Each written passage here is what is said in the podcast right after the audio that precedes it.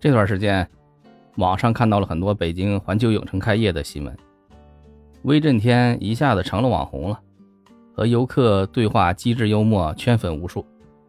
北京这个呢，还没有机会去，但是，一八年去加州的时候，到过洛杉矶的环球影城。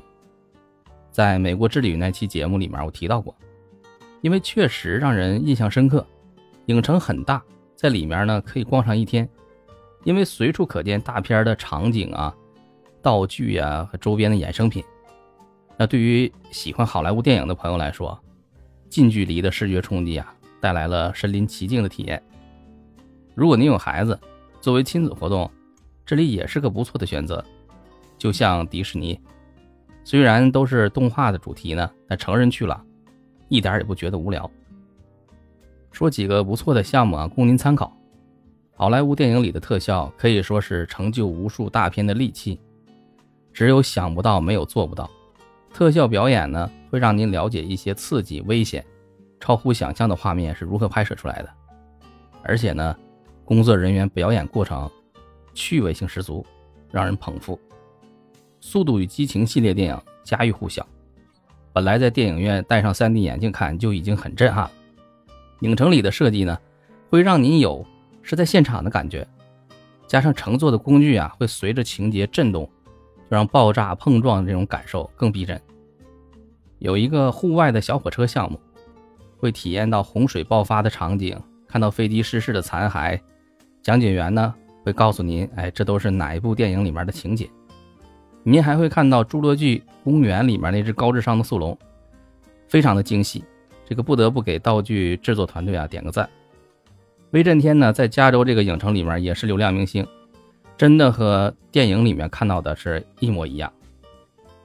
环球影城做的如此吸引人，离不开想象力和背后的高科技。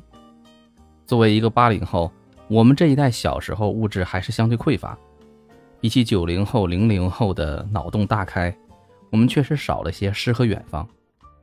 大家都曾是后浪，也最终都会成为前浪，前赴后继推动社会进步。亲历了无数的从无到有，切身感受到了祖国的强大。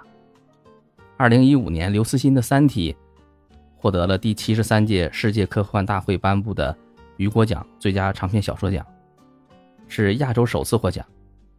雨果奖是科幻界的最高奖项，这足以让所有的中国人骄傲。一九年春节上映的《流浪地球》，就是改编于刘慈欣的同名小说。